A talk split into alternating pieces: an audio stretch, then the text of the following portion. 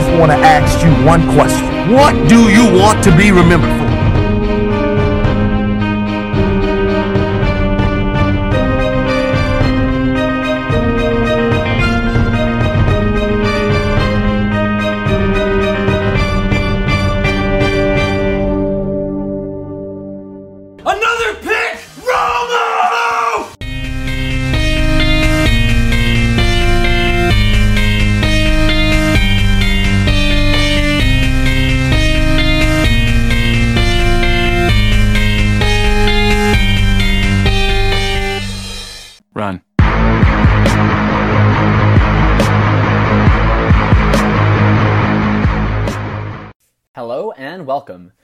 Full Tilt Daily Fantasy Podcast. I am your temporary host, Jakob Sanderson, FF underscore RTDB. This is a solo edition of the Full Tilt DFS podcast. Tom is still off this week, but I think he'll be back next week, and we'll get back to the regularly scheduled programming. First off, I apologize for no show last week. Just a number of things making my life really busy and Tom's life really busy. But I wanted to be back with you today, and we're going to have a fun show. It's going to be a little bit different than what we usually do in terms of the format. I'm going to go a little bit heavy on some strategic concepts today, uh, which I'm going to try and take advantage of here with the solo podcast. And then we're going to go into the plays in what's going to be a really, really crazy week. You know, I've been trying to prep for this show all week, and it seems like every time I'm set in terms of a strategy, in terms of some players I like, I hear more injury news. You know, at one point it was Crowder with a midweek injury, and then all of a sudden Aaron Jones today, Michael Thomas, DeAndre Hopkins now might not even play. I think I'm missing a few. Ma- Emmanuel Sanders on the COVID list. Games are being changed times, so it's been a really fluid week. It's been a really fluid week, but I think we finally have a decent picture of what this slate's going to look like. Probably save for the Green Bay running back situation, where Aaron Jones, as of recording, is considered to be a game time call. So we're going to talk about that game, you know, from all angles, whether or not Aaron Jones plays and what to do. We're also going to go into some strategy, and I'm going to talk briefly first about the last couple weeks, you know, and how we've done. So the last two weeks haven't been great, to be honest. We got off to a really hot start the first four weeks, and we've taken on losses the last two weeks. Not huge losses, but I have taken on some losses. And I think there's lessons to be learned from that. You know, I think last week, frankly, was a little bit more fluky. I think. I think week five was, you know, bad process losses. Week six, to be honest with you, all that happened was I didn't play Derrick Henry. I thought he was a process fade. I still kind of think he's a process fade. He was so popular in this game, and it was a great matchup. You know, he had reason to be popular. And maybe I should have just looked at it as, hey, he's the one proven stud play in a great matchup. Let's just roll with him. But to me, you know, at $9,000 on FanDuel, I looked at Derrick Henry and I said, you don't catch passes and you're 9K and you're going to be like 35% owned. I don't really want, you know, any piece of that. Because at that point, to be profitable off Derrick Henry overall, you've either got to hit hard on whatever lineups you have him, or just to be sort of blanket profitable with Derrick Henry, you've got to be up, you know, 50% plus Derrick Henry. And I don't ever particularly feel comfortable being 50% ownership on a guy whose most likely scenario is going to be catching one or two passes. It's just if he doesn't score two touchdowns or break a really long run, you know, that goes terribly wrong. And at the same time, what does it take for Derrick Henry to hurt you, right? That's what I always talk about on this show. How does a Todd, how does not owning Todd Gurley hurt you? How does not owning Derrick Henry hurt you? How does not owning, you know, any player really, how do they really hurt you? And it's usually, you know, if you're not catching passes, it's got to be 100 yards plus two touchdowns. And of course, Henry had like 260 yards plus two touchdowns. So Henry's a guy that absolutely can hurt you. It's not a situation like I usually say with Gurley or David Johnson, where even in their best case scenario, it's not a situation where if you didn't play them, you just can't win that week. You know, last week, if you didn't play Derrick Henry, it was really hard to win. I'm not going to lie, it was very difficult. That being said, you know, we had situations that I think were really positive uh, last week. You know, some positive lessons to learn. We faded Alexander Mattison. That was definitely the right call, right? Most expensive free square in history. um, You're you're having to pay you know seven k plus for a guy who's never had an NFL start on the assumption he'll get a three down role on a bad team, and he didn't get that three down role. So I think Derrick Henry was a process fade. Obviously, the result uh, was not very good for us. I think Alexander Mattison was a process fade. The result was very positive for us. You know, so who did we play if we didn't play Derrick Henry, if we didn't play Alexander Mattison? Well, I played too much Mike Davis, that's for sure. Um, he didn't end up absolutely killing us, but it wasn't good. We played D'Andre Swift. That was a big positive right? That was sort of the one flyer I was willing to take. I was doing a little bit of Antonio Gibson too, and that didn't work out as well, but I was very willing to play D'Andre Swift in a few lineups. It just so happened that, you know, the lineups I had Swift weren't necessarily lineups where I had guys like Justin Jefferson that really popped off. I didn't have Henry, unfortunately. So it limited just how much that Swift play could pay off. Julio, you know, that was probably that probably should have been a play, right? Julio historically has been good while playing right after an injury. And I just didn't trust it. I'd, I'd seen the Green Bay game when he got pulled. I'd seen the Dallas game when he was fighting through it. And I had Julio both of those situations. And it really burned me. So I didn't want to go back to it a third time. And obviously, it burned me big time this time. But I think, you know, on the bright side of that, we can say, hey, Julio's back. All systems go on the Atlanta offense moving forward. Going back through to week five, I thought there was lessons to be learned really from week five if anyone can think back to week five, that was a week where I really touted Clyde Edwards Helaire, and he was my top play of the week. And he, you know, he had a fine game, but he didn't score a touchdown. He actually had one called back, and it got to the point where I had so much Clyde Edwards Helaire, and he only put up, I think, nine FanDuel points, where it was going to be impossible to make that, you know, a big winning week. And then you look at a guy like Miles Sanders, who was just slightly down in price against Pittsburgh that week, and he had the two touchdowns, right? and it was a situation where I was all in on Clyde Edwards-Helaire against Oakland at like 36% ownership. And Miles Sanders was sitting there at 3% ownership against Pittsburgh. And, you know, I kind of mirrored that ownership myself. I had some Miles Sanders, I didn't have enough. I had some Josh Jacobs that week who had two touchdowns against Kansas City. I didn't have enough. And here I was overweight on a really chalky play whose workload is not really dissimilar or any better than those other two right? We really fell for the matchup, and we ended up getting suckered into a play that was overly popular that ended up not performing, right? And so, the what's sort of the moral of the story from these two weeks? Well, one is that popular plays, you know, can pay off, and they don't, and sometimes they don't pay off, and it's that simple. And and how does that relate to our strategy going forward? Well, obviously, the more popular a play is, you know, the more leverage the field has in relation to you, right? So anytime you're going to profit over the vast majority of your lineups, you need to be above the field on the guys that do well, right? And to be able to get above the field on a Derrick Henry last week, on an Alexander Mattison last week, who were so popular, you needed to have massive, massive exposure, right?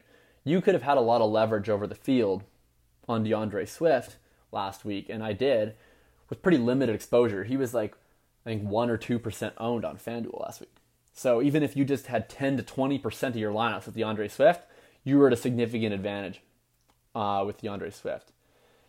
And so I think sort of the lesson to be learned from this is like, you know, when is the chalk good? And in a Derrick Henry situation, if it goes well for you, you can absolutely be profitable with chalk. But if you're going to swallow the chalk, you have to hope that it's good chalk, and you have to have a process telling you why it is, and then you have to find ways to differentiate in the rest of your lineup, right? Or, and I would say, and or, you need to look at situations to look at really good players that aren't going to be as chalky, like Miles Sanders and like Josh Jacobs two weeks ago. I don't know if D'Andre Swift really fell into that category because he was so low salaried last week. But, you know, we were on Myles Gaskin big time last week. Had a lot of Myles Gaskin, who was a great play um, at you know decently low ownership because it requires less risk to get way over the field on a guy that's less owned, right? You can benefit just as much with a lot less risk if that player doesn't perform well and doesn't burn the rest of your lineups. So that's just kind of a bit of a preamble to go over what happened the last couple weeks. Now I want to get into the main show. Start the show, we're going to talk about this concept of leverage, right? I've already mentioned this a couple times today. So, what is leverage from a daily fantasy sports perspective? Okay. So, leverage essentially just means, from a DFS lens, what is an opportunity where your assumption of how something is going to work out really disproportionately benefits you versus the field if that assumption is correct, right? And this is really important in tournaments. Remember, we talked about this all the way going back to the first shows. You cannot just play to min cash your tournaments, right? Being in the top 30% of lineups is useless in a tournament, right? There's no difference between being in the top 30% and being, you know, at the having the worst lineup in the in the Sunday Million, right? Those are equally non-profitable to you. So because of that, right, any lineup that's going to be remotely viable to you has to at least be in the top 20%, and any lineup that's going to significantly contribute to you financially has to be in the top 1% or better. So when you're building lineups in GPPs, right? GPPs is in tournaments, stands for guaranteed prize pool. You have to assume that your assumptions are correct, right? You have to make aggressive assumptions and then assume that your assumptions are correct, right? And sometimes they won't be, and then you have what we had in week six, right? My assumption was that Derrick Henry was going to end up being a poor play. And not because I thought he was necessarily a bad play. It's just from a game theory perspective, I thought I wanted to be underweight on Derrick Henry. So I said, screw it. We're going fully underweight on Derrick Henry. Right? And if Derrick Henry does poorly, then what do we want to do? Right? Then what do we want to do? Well, that would imply that the Titans will score a lot of their touchdowns through the air. So we played a lot of Ryan Tannehill. I played a lot of AJ Brown. Those things worked out. Of course, I didn't know they'd score 42 points and that, you know, all three of those plays would work out. But that's the kind of situation you're looking at, right? Not a whole lot of lineups would necessarily have Henry and, and Tannehill in them because he's not a pass catching running back. So you're trying to get some sort of leverage off that you know, looking at Alexander Mattison, for instance. Okay, if we're off of Alexander Mattison, you know, what, what assumptions do we want to make instead if we still want access to that game? Because it's not like we're saying Alexander Mattison was a bad play last week, right? There were reasons why he was a good play. And those same reasons why Alexander Mattison was a good play, Justin Jefferson was a good play. Right? So we wanted to be overweight on Justin Jefferson last week. And we were. It didn't necessarily pay off, you know, in enough lineups, but we were overweight on Justin Jefferson. So, zooming out a little bit, I sort of see it as three tiers of leverage, right? So, tier one of leverage is just simply getting low owned players, right? That's the easiest thing in the world. You know, if you have a player that's 1% owned and you have 20% of them, and that player goes off, right? You're getting a lot of leverage on the field because, you know, 20 times you're 20 times more likely than a generic player to have that player in your lineup. And if, if that's the player that unlocks, you know, that slate winning upside for you, that just boosts all those lineups, right? It gives, if you have the same rest of your lineup, if all your lineup is really chalky, right? And it's good chalk and it pays off, but you have that one dude who's 1% owned, right? That gives you a big advantage. Right? Level two is not just low owned players, but low owned constructions. So, what does that mean, right? And again, this is sort of, you have to think about how other players are building their lineups, right? So, let's say there's a $5,800 running back that's really popular on a given slate, right? Well, let's say player X. So, if you've decided that player X is a fade at $5,800, one of the ways you can make your lineup even less owned is to then take, you know, player Y at $5,800, right? Say there's a similarly good running back play at the exact same price as a really popular play, and we've talked about this a little bit before. Put him in your lineup, right? Because it's even less likely that people will be owning him if, if the guy at the same price is popular, right? Similarly, you can expand this even a little bit more in terms of how you're constructing your lineup, right? So, say there's a really chalky running back on a given slate, right? Now, let's even take an example this week. Okay, Gio Bernard at $4,800. It's probably going to be one of the most owned running backs on the slate, right? He's filling in for Joe Mixon. He's only $4,800. Really great play. I'm not saying he's, he's not a good play. I'm going to probably play a lot of Gio Bernard. But let's say on a given lineup, you're like, all right, we're going to fade Giovanni Bernard, um, you know, on this given lineup. No one's going to be playing Gio Bernard and the Browns defense, right? That makes zero sense. If the Browns defense is a great fantasy play this week because they just go out and annihilate Cincinnati, no one's like, man, I really got to get Gio Bernard in my lineup with the Browns D, right? So if you're already not playing Gio Bernard, you have to assume for your lineup to be good that Gio Bernard probably has a poor game or at least doesn't reach his ceiling. Why not just plug in the Browns defense?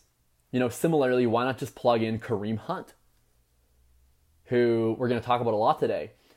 He's up at $7,100, an awesome play, every down role, going up against Cincinnati, right? Are people going to want to play Gio Bernard and Kareem Hunt in the same lineup? No right? Kareem Hunt is going to be a popular play, actually, I think. Right? I'd be pretty surprised if he's not a popular play against Cincinnati. But I don't think a lot of people are going to play Gio and Hunt. No, I actually think that's viable because both those running backs get pass game work. So I think those are two opportunities for leverage, right? One opportunity is okay, I will roster Gio and Hunt, right? Let's assume that one of these guys you know, puts up a couple rushing touchdowns because their team gets ahead. Let's assume the other one starts racking up usage in the pass game and maybe ends up catching a receiving touchdown or they just plunge it in for one yard, you know, at the end of a drive. Because they both get used to the pass game, I think you can play those two running backs. I don't think a lot of people will play both running backs. And that's kind of a fun way to get some leverage on the field too, where you can actually play two really popular players, but play them together in a way that not a lot of people necessarily will and so then you have two great plays for value, and you're getting leverage over the field because not a lot of people will have that exact lineup, right? That's level two. And, you know, that's kind of getting into level three, which is what I call benefiting from others' mistakes, right? Ultimately, that's what leverage is. You want to maximize the extent to which you profit if your assumptions are correct and the field is wrong right? It's not enough to merely be like, oh, good, you know, I avoided the Gio this week, right? You want to be like, all right, not only did Gio fail this week and I don't have him, that's great, okay, awesome. Again, I'm not saying Gio will fail. I'm just using this as an example, right? Awesome. I benefited from having the Browns D, right? Okay, if the Browns get out in front, right? And the Browns D performs well because maybe the way they got out in front was a pick six. You know, maybe they're just leading the whole game, so they're sacking Joe Burrow over and over again. And now, since he's in catch up mode, they're probably to have to pass a lot to Tyler Boyd, right? But are people to play Gio Bernard and Tyler Boyd in the same lineup? Probably not. So, what if you do a Tyler Boyd or a Tee Higgins with Kareem Hunt and with the Browns defense? Right at this point now, you're getting a lot of good plays and you're doing so in a way that you know not a lot of people are going to have that combination because Gio is going to be so popular. So people wanting to play Gio will preclude them from these other plays, right? And now you're maximizing your leverage over the geo owners in this case. So that's a little bit about leverage. And you know, to take this even further, right? I just want to talk about some examples of lineups this week, and I, we'll get into plays later. All these guys I'm going to talk about are guys I'm playing. Okay, so when we talk about plays later, I'm into all these players. Obviously, that includes Gio Bernard. But I just want to get into sort of some a base construction, you know, of a pool of lineups I would make this week and enter into the Sunday Million, and then how sort of making one assumption off of that can really get you excess leverage, right? And this is something that really we as sort of small bankroll players, you know, that's kind of what we are catering to here, have an advantage because we're probably not making our lineups in optimizers. right? We're actually building our lineups by hand. So we get to approach our Sunday Million lineups like other people approach their single entry lineups because we're not just running it through a machine. So we get to really think through this stuff. And I think we need to we need to maximize that advantage. Right? We need to maximize the advantages we have as smaller players, and this is one of them. Okay, so let's let's use sort of a you know a base build for lineup, right? Okay, so Houston Green Bay, super fun game this week, probably one of the best three or four games in the slates. So let's assume that for you know a particular cluster of lineups, I want to stack Houston Green Bay, right? And I'm going to lock in Alvin Kamara, who's at home with no Michael Thomas, no Emmanuel Sanders against the Panthers, right? Probably the best play on the slate. So I'm going to lock in Kamara and I'm going to lock in some form of a Green Bay Houston stack, right? And then how are we going to adjust from there? So in my base assumption lineup here, I've got a particular cluster, right? And what we're going to start with is I'm going to play Gio and Jamaal Williams, which will be if Aaron Jones sits, right? Aaron Jones is now, and all this, you know, you can throw this particular info out, I guess, if Aaron Jones does play. But keep this idea in mind from a strategy perspective, you know, all season long, right? Because this is an evergreen discussion. So let's we're going to build this here under the assumption there's no Aaron Jones. So we're going to build a little lineup cluster here, and it's going to have Gio and Jamaal. We're going to have the Houston Green Bay stack. We're going to lock in Kamara, and we're going to lock in the Washington defense, who's at home against Dallas. So how would we, you know, how would we affect this situation? So okay, Deshaun Watson, um, Deshaun Watson, Gio Bernard, Jamaal Williams, Davante Adams, Brandin Cooks, and then we're that's because those running backs are so cheap. We actually have the opportunity to lock in, you know, Travis Kelce, a tight end and Alvin Kamara, and then we're going to do Robbie Anderson as a bring back with Kamara, and like I said, we're going to do the Washington defense, right? So it's a little Kamara Robbie mini stack, Watson Cooks, Adams Williams, so that Houston Green Bay plus Bernard plus Kelce, plus the Washington defense. Okay, and then we're going to go and build. All right, what's another combo you know we could use? Okay, this time we're going to do, for a mini stack, we're going to do Julio Jones and TJ Hockenson. So we're not going to play Robbie Anderson. We're not going to play Kelce. We'll play Julio and Hockenson. We'll keep everything else the same, but this time it's going to be Rodgers instead of Watson. Still Williams, still Adams, still Bernard, still Cooks, still Kamara. Okay? And you know, you can keep building through that kind of cycle, but that's a particular construction that we would use. So what if now we take in the assumption, all right, if we thought of that lineup, a lot of people are thinking of that lineup, right? That's a pretty chalky construction, I think. Now we're going to fade Gio Bernard, right? So now we're going to build a lineup with the assumption everything else static, right? We still love Green Bay, Houston, right? We still like everything else. But now we're just going to say, all right, Gio Bernard is going to be the piece of that lineup, and everyone who builds that type of lineup, it's going to fail that lineup. So, we're still going to have Deshaun Watson. We're still going to have Jamaal Williams. We're still going to have Brandin Cooks. All right. Now I'm going to go, all right, let's keep Robbie Anderson. Let's keep Kamara. Let's even keep Kelce. Okay. All we change now is we go, all right, I'm going to play Kareem Hunt instead of Gio Bernard. Just like we talked about, we're going to bring that back with Higgins and we're going to play the Browns D. Right? That's kind of the one we already talked about. Now all of a sudden, we have just unpopularized a lineup that was very chalky 30 seconds ago. Okay, what if Gio's going to hit, but the piece that's going to drag it is Jamaal Williams? Right? I like Jamaal Williams this week a lot if Aaron Jones doesn't play. Is it possible he gets vultured at the goal line by A.J. Dillon? 100%. You know, he's not the most efficient rusher, right? Is he a pretty safe bet to get five or six catches? Absolutely.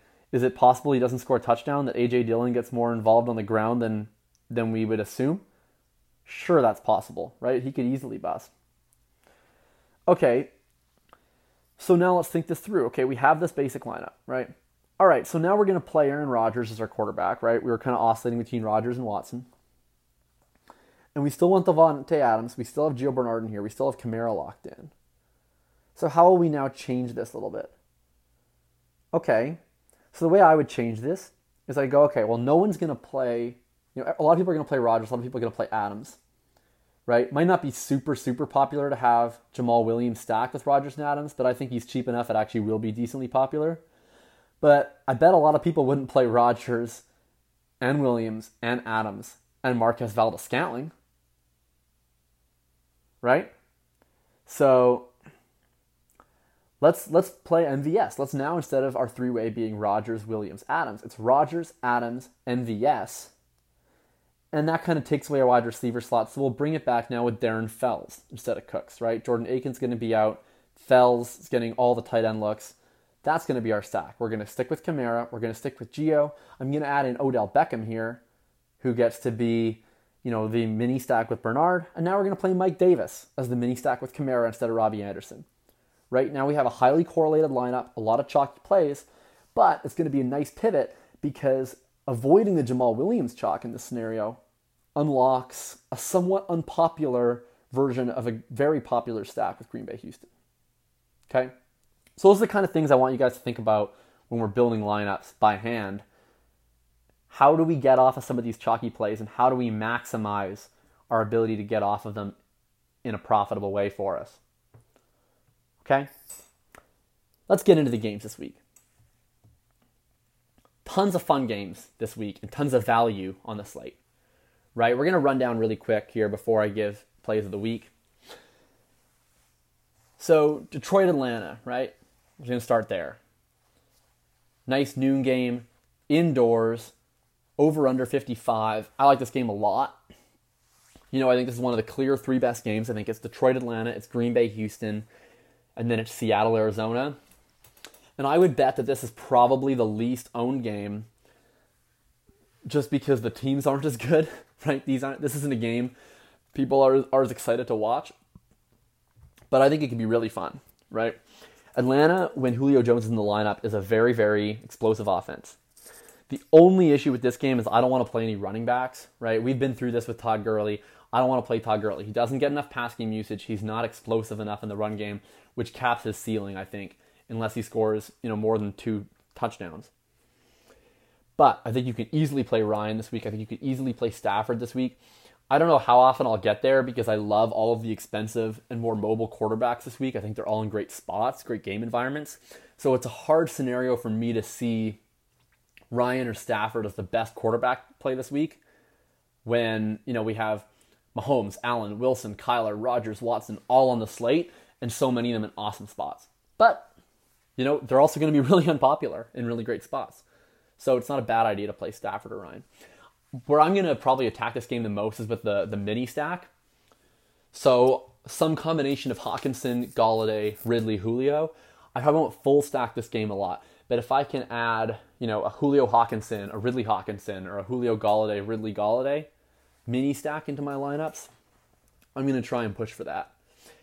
And probably the best route that I'll get to that is if I'm stacking low priced wide receivers, you know, something like a say I wanted to stack, um, I don't know, Carolina, New Orleans, even, right? Say I put in Tre'Quan and then I stacked otherwise with running backs like Mike Davis, Alvin Kamara. That leaves me two wide receiver spots, and I've saved a little bit of salary. Now I can put in, you know, Julio and Golladay, right? Ridley and Golladay. That's really inexpensive. Or that's a way to play two expensive wide receivers in a game where you're not playing the quarterback. That's going to be a pretty unique construction. So that's probably how I'm attacking this game. I should talk about D'Andre Swift. He's 6,100. I'm a huge fan of D'Andre Swift. If you're a D'Andre Swift owner in Dynasty or in season long, you should be totally excited. He still only played 38% of the snaps. He plays the snaps almost dead even with Peterson and Kerryon, and that didn't really change this week. Obviously, he saw a lot more touches. Is it possible that his great play means he'll get more snaps this week and more touches this week? Super possible. And in a great matchup, it'll be worth it for me to sprinkle in a little bit of D'Andre Swift just in case.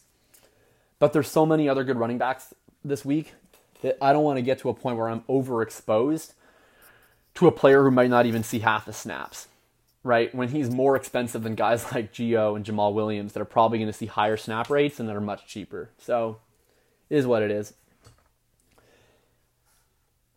Cleveland, Cincinnati. this is probably the game that I'm most willing to like low key stack, right? Gio Bernard, super cheap. Kareem Hunt, not cheap, but underpriced, frankly, right? $7,100 for his role in this matchup. Won't be playing Baker, but I'm going to play some Odell, right? The Browns' offense has looked really good in good matchups. They've looked really bad in bad matchups. This is a great matchup. And in a great matchup, Odell Beckham has an awesome role on this team, right? He gets almost all the deep work, he gets a ton of targets. And this one being in Cincy, you know, tight spread at just three and a half. That means the Browns might actually have to keep passing this game. That's great news for Odell. I will play Joe Burrow, right? Joe Burrow, he can run a little bit. They're letting him throw as much as humanly possible. And he has Boyd at 6K, Higgins at 5.7K, that are both really great options um, at a really affordable price. So this is a game not a lot of people I think will be on as much as those other ones. And I do like Joe Burrow as a cheap quarterback option. Right? If you play, say, Burrow, Bernard, Higgins, Hunt, or Burrow, Higgins, Boyd, Beckham's, I don't know, something like that, it gives you options to play other really high priced pieces this week because there's so much value in this game. And it allows you to go chalky because I don't think a whole lot of people are going to play, you know, the pieces in this game. Not because they're not good plays, but just because I think people will look at these other games and want to play them. So I'm going to be overweight on this game for sure. I'm definitely going to be overweight on Odell, on Hunt. I'm not sure where Gio's ownership is going to end up, so I don't know if I'm going to be overweight on Gio, but I will play some Gio. But definitely overweight on Hunt, definitely overweight on Odell Beckham, and I'm going to play a little bit of Burrow, which will probably be enough to get me overweight on Burrow. Same with Higgins and with Boyd. I'm going to be overweight on them. Green Bay, Houston, awesome game. Over under 57, right? We've seen Green Bay run without Aaron Jones before, and they're fine. Aaron Jones is a much better player than Jamaal Williams, but I'm not concerned about Green Bay's offense as a whole against this Houston defense if they have to play without Aaron Jones. I think they'll be totally fine. If Aaron Jones does play, man, that's going to be a tough call, right? I was ready to call Aaron Jones my favorite play on the slate this week, but I don't know if I can play him in a game against Houston with a possible calf strain. They already limit his usage enough. If he gets the green light, like there's just too many ways it can go wrong, right? If Green Bay somehow falls down, if uh, if Houston gets way down, right? They're not going to play Aaron Jones till the end of this game unless it's a tight game. He could re-aggravate the injury. He could play, you know, normally the whole way through, but they could just really limit his snaps. He could be emergency only. Like if you don't get full Aaron Jones workload and he's $8500 and you've played a lot of Aaron Jones, that's just that's it's done for you. It's over for you. Right? So I'm probably I don't know if I'll full fade him, but I'm going to be pretty pretty minimal Aaron Jones exposure if he goes. So from a DFS perspective, I almost just hope he doesn't because then it's easier to gauge this game, right?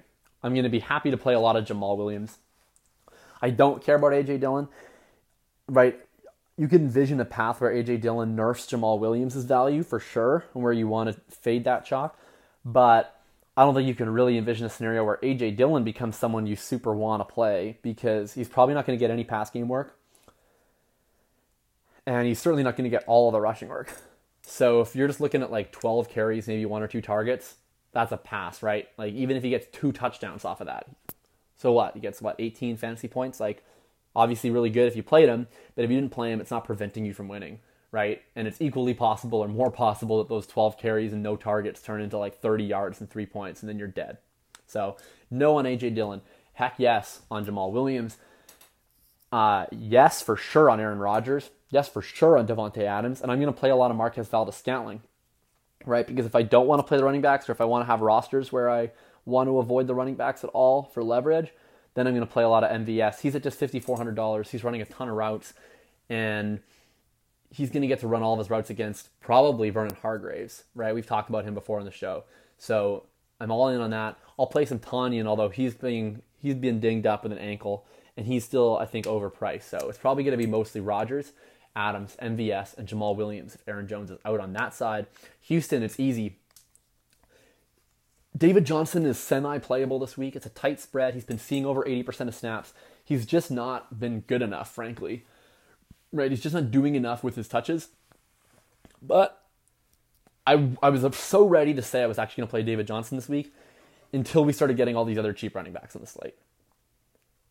So I don't know. I just don't know if I can do it uh, with all these other cheaper running backs on the slate with just as much upside or more than David Johnson. But I can't blame you if you play David Johnson. I will certainly play Deshaun Watson. I will play Brandin Cooks. I will play Will Fuller. Probably more Cooks than Fuller just because the $1,000 salary is nice, and I think Cooks could be an equally good play. Fuller's probably going to get shadowed by Jaire Alexander.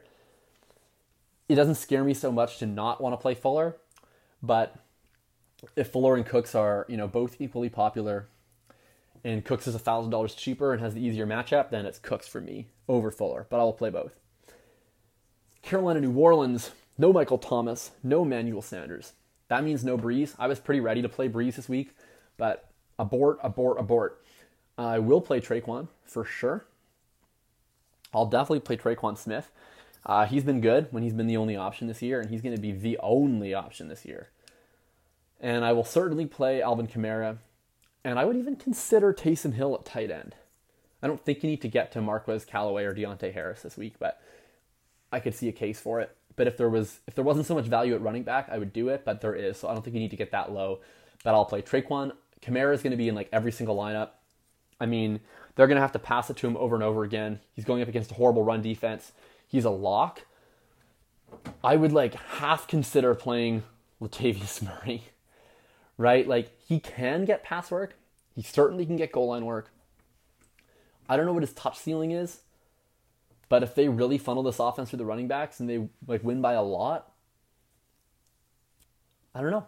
I could play a little bit of Latavius it's probably like one of the only ways to get any leverage in a Kamara lineup, right? Like, because Kamara is going to be so obscenely popular this week. Like, the only thing preventing anyone from playing him was price, and now that people get Gio Bernard at forty hundred dollars, and maybe Jamaal Williams at five thousand, Kamara's Kamara might set an ownership record.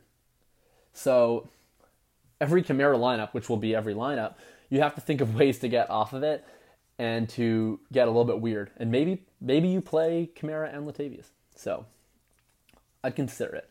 That being said, probably still only looking at you know 10 to 15 touches, and he probably needs two touchdowns to pay off. But I think if he's going to get two touchdowns, it could happen this week. Carolina, I'll bring back with Robbie Anderson. Probably not more. He's more expensive. His role has not been quite as good, and he's probably going to see more of Marshon Lattimore. So I'm open to more, but I'm not going to force it. I will play a lot of Anderson, and I will play a ton of Mike Davis this week. Um, he burnt people last week. I think he's going to flow a little under the radar this week but I don't think his role has changed. There's no reason for me to view him much differently than I did last week. So I'll play a lot of Mike Davis, Robbie Anderson as my main bringbacks with Kamara. Buffalo, New, uh, Buffalo and New York, for the most part, is a no thanks. Although with John Brown out, I'm mildly interested in Stefon Diggs. And if I'm playing Diggs, I'm, I'm willing to play Allen and Diggs. The thing is, I don't know if I can come bring back with many of the Jets. Uh, Diggs saw so many targets. He saw 16, I think, the last game without John Brown. So he's going to get absurd volume for as long as this game stays competitive. And with Darnold playing, maybe it does. So I'm willing to consider like a super weird Josh Allen, Diggs, maybe a little Gabe Davis action at $4,800 and bring back with Perriman, especially Perriman if Crowder's out. If Crowder does play, I'm all right with Crowder and I'm still all right with Perriman, who had a lot of air yards last week in his first game back. I think he led the NFL in unrealized air yards. But for the most part, I'm avoiding this game, and it doesn't take many sprinkles to get above the field probably on that one. Dallas, Washington, I'll be avoiding this one pretty hard. Terry McLaurin is a good play, but at $7,000, I just don't know if I can get there. Definitely not with the quarterbacks. Not playing any of Dallas's pass catchers. They're they're just frankly a little overpriced right now, given the uncertain roles with very limited upside in a game I don't want to stack. If I'm going to get to anyone in this game, I'm going to get to either McLaurin or I'm going to get to Antonio Gibson. I was ready to get to a lot of Antonio Gibson this week, but again, there's so many other options now for value running backs that I don't know if he's the best one when he's not going to see a very high snap rate. He's going to hover around 50%, and he's not going to see a ton of touches. But the matchup's great. He is explosive, and he'll probably carry very, very low ownership given the plethora of value options around him. So I'll play a little bit. I'll probably sprinkle in some Antonio Gibson, and that's probably all it needs to get above the field. I will play both of these defenses, though, especially the Washington defense. Especially the Washington defense. Pittsburgh, Tennessee, I kind of classify similar to the Cincy Cleveland game. You know, it's kind of a sneaky snack, sneaky stack game, right? Pittsburgh's great defense, but I'm just willing to say Tennessee's a great offense. So I think it's possible this game does shoot out in spite of Pittsburgh being a great defense. Tennessee is not a great defense. So I'm on board with Pittsburgh. I don't think I can get on board with either quarterback just because there's so many good quarterback plays this week. And I don't think Tannehill in this matchup or Roethlisberger ever like quite possess that 30 to 35 point ceiling. And I'm very positive that between Mahomes, Wilson, Murray, Allen, Rodgers, Watson, like someone's going to hit 30. And I don't think it's going to be either of these two. So probably mini stacks in this game. So I'll do a little Diontae Johnson action down at 5,800. He's burnt me a lot this year, but I'm willing to go back to the well one more time. I don't know how much Claypool I'll play now that his price is up to 6,400, but I'll probably want one or two because he has shown slate breaking upside. I'm willing to play AJ Brown even in tough matchups because I think he's that good. So I'm willing to do that. I don't think I can get to Jonnu. I probably can't get to Derrick Henry again this week, but he might actually have decently low ownership despite the big week last week, just with so many other running back plays. So I'll be open to a little bit of, you know, Diontae AJ Brown or Diontae Henry mini stacking, a little bit of Claypool maybe, maybe a little bit of Jonnu Smith, but probably light light on this game. Although I want to at least be with the field. I want this is a game like I don't know exactly how much I'm gonna be able to fit it in, but I want to try and be active about being overweight on this game if possible. KC Denver, you know, this game really comes down to whether Denver can somewhat keep it close. If the weather's going to be a problem, I don't know if Denver can. I don't know if Denver can keep it close. Their offense looked pretty out of sync, but at the same time, Drew Lock throws deep very often. So that creates a lot of volatility. And all it can really take is just, you know, two or three of those deep passes to hit, and all of a sudden this offense looks very different. Hamler's coming back, Fant's coming back, so we're going to get Denver closer to a full strength offense, or at least as close as we're going to get to a full strength offense for this season while Courtland Sutton is on IR. We get Gordon back too. Definitely not playing Denver running backs, but I will want to be overweight on the Chiefs. I'm certainly going to want to be overweight on Travis Kelce. If you're going value heavy at running back, then you need to spend that value somewhere. And Travis Kelce is one of the best places to spend it this week. There's just not a lot of tight ends that I love in the mid price range. There's not a lot of awesome cheap tight ends like there was last week with Irv Smith and Trey Burton. So I'll play a lot of Travis Kelce. And, you know, this is a week to get access to the best offense in the league, probably at really limited ownership. So I will sprinkle out there some Mahomes, Clyde, Kelce lineups, you know, and maybe bring it back with Tim Patrick, maybe bring it back with Noah Fant. So again, like, I feel like it's a common theme. I'd like to be overweight on this game. I don't think I can get overweight on all the games I want to be overweight on, but I do want to try and be overweight, you know, on this game. San Francisco, New England is a straight avoid. Honestly, um, you know, I should talk about McKinnon because he's at fifty five hundred dollars. He got ninety two percent of the snaps the last time Mostert missed a full game, but with the way Hasty was working in there uh, in the last game, I just think it's very unlikely he's going to see that workhorse role again. So I think, you know, if I were to project, I would project McKinnon to be the better play than Hasty, but if if it's not going to be a workhorse role and it's going to be split, especially if Hasty ends up getting goal line touches and is the early down guy, McKinnon's the only one getting the pass down work, then I don't want either. There's other better value plays and better matchups. So give me no one from this game, to be entirely honest. Deebo 5400 is a fun value, so maybe one or two. If like I just need the savings for a particular lineup, I could get down to Deebo, but there's too many wide receivers I like probably to do that. So I think it's nothing from this game. Um, Jacksonville, LA. You know, I don't love Jacksonville, right? Like their defense is bad. I want to be able to stack Jacksonville games, but they are too run heavy in neutral pace, and they want to be too slow. That if if the game goes Jacksonville's way, then it becomes an unstackable game. And if the game doesn't go Jacksonville's way, I don't have enough faith in Minshew to keep pace. So you're sort of damned if you do and damned if you don't with Jacksonville. And that's why we really haven't seen a lot of their games shoot out the way we want them to for DFS. I think they've busted more often than not, even in these fun spots. So probably not going to do it a lot, but I will play DJ Chark. Like he's someone I'm, I like so much this week. I'm willing to play him even when I'm not stacking, and I probably won't get to stack this game, but I want to play Chark anyway. Um, Chark at sixty five hundred dollars. He saw 14 targets last week.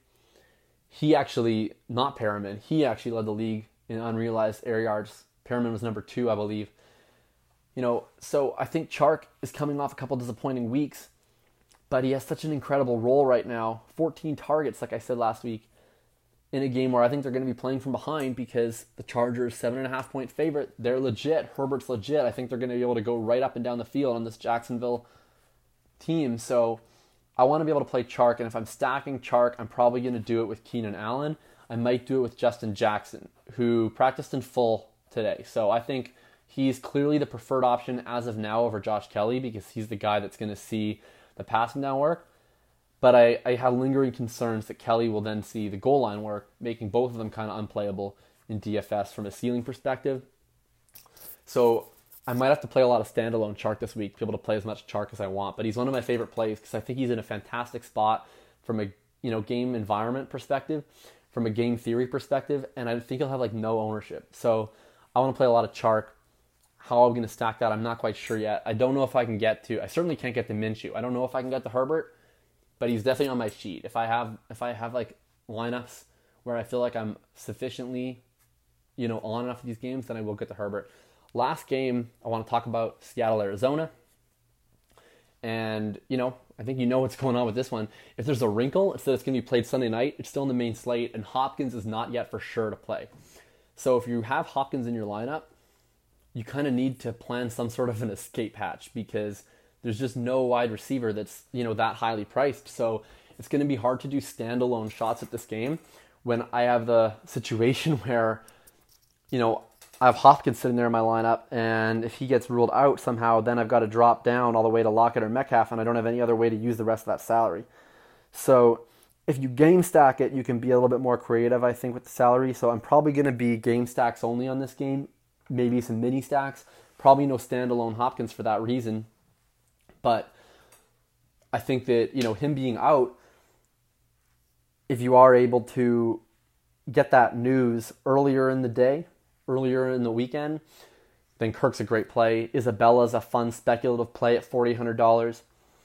I'm going to fade this backfield. I'm going to fade Drake and Edmonds because I just I don't like Drake's role. I don't like that he doesn't have the pass game work, especially in a game that they are not favored in. And Edmonds at $6,000 is just too highly priced for for a really unpredictable and possibly small role. On the Seattle side, it's simple. It's Wilson, Carson, Metcalf, Lockett. It's really that simple. I love Metcalf this week. I'm into Lockett for game stacks only, just because I don't think he should be more highly priced than Metcalf. But that also means he'll be under owned, so I'm in on both of them. Russ, whenever he's on the slate, I want to play Russ, especially against a high powered offense like Arizona's. Kyler, I'll only play if Hopkins is there, and then oh, I'm missing Chris Carson. Chris Carson has been the highest scoring Seahawks three out of five weeks. So if you want to pivot off of the pass catchers, you know, assume that assume maybe that Hopkins has to sit or he's limited, so Arizona doesn't really get it going, and Seattle just ends up running the ball more. Then yeah, play Carson, play Carson log out. I think that that's a totally acceptable way to play this game. But I will be stacking this game, and I will be playing Carson in stacks. I'll be playing Carson out of stacks. I'll be playing Metcalf both in and out of stacks and I want to get access to everyone else here as much as I can. So that's the slate this week. That's sort of a full slate breakdown. I think we hit every game. And look at that, we're still under an hour. So good for us. Going to give out my final plays here this week. So the plays this week we're going to do at quarterback.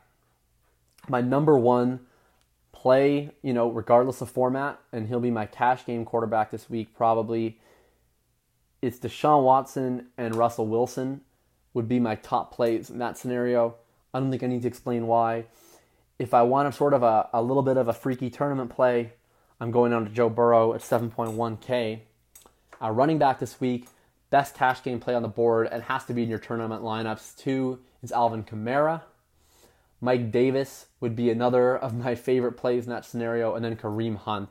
Those are my favorite plays for tournament formats. It's Kamara it's Davis, it's Hunt.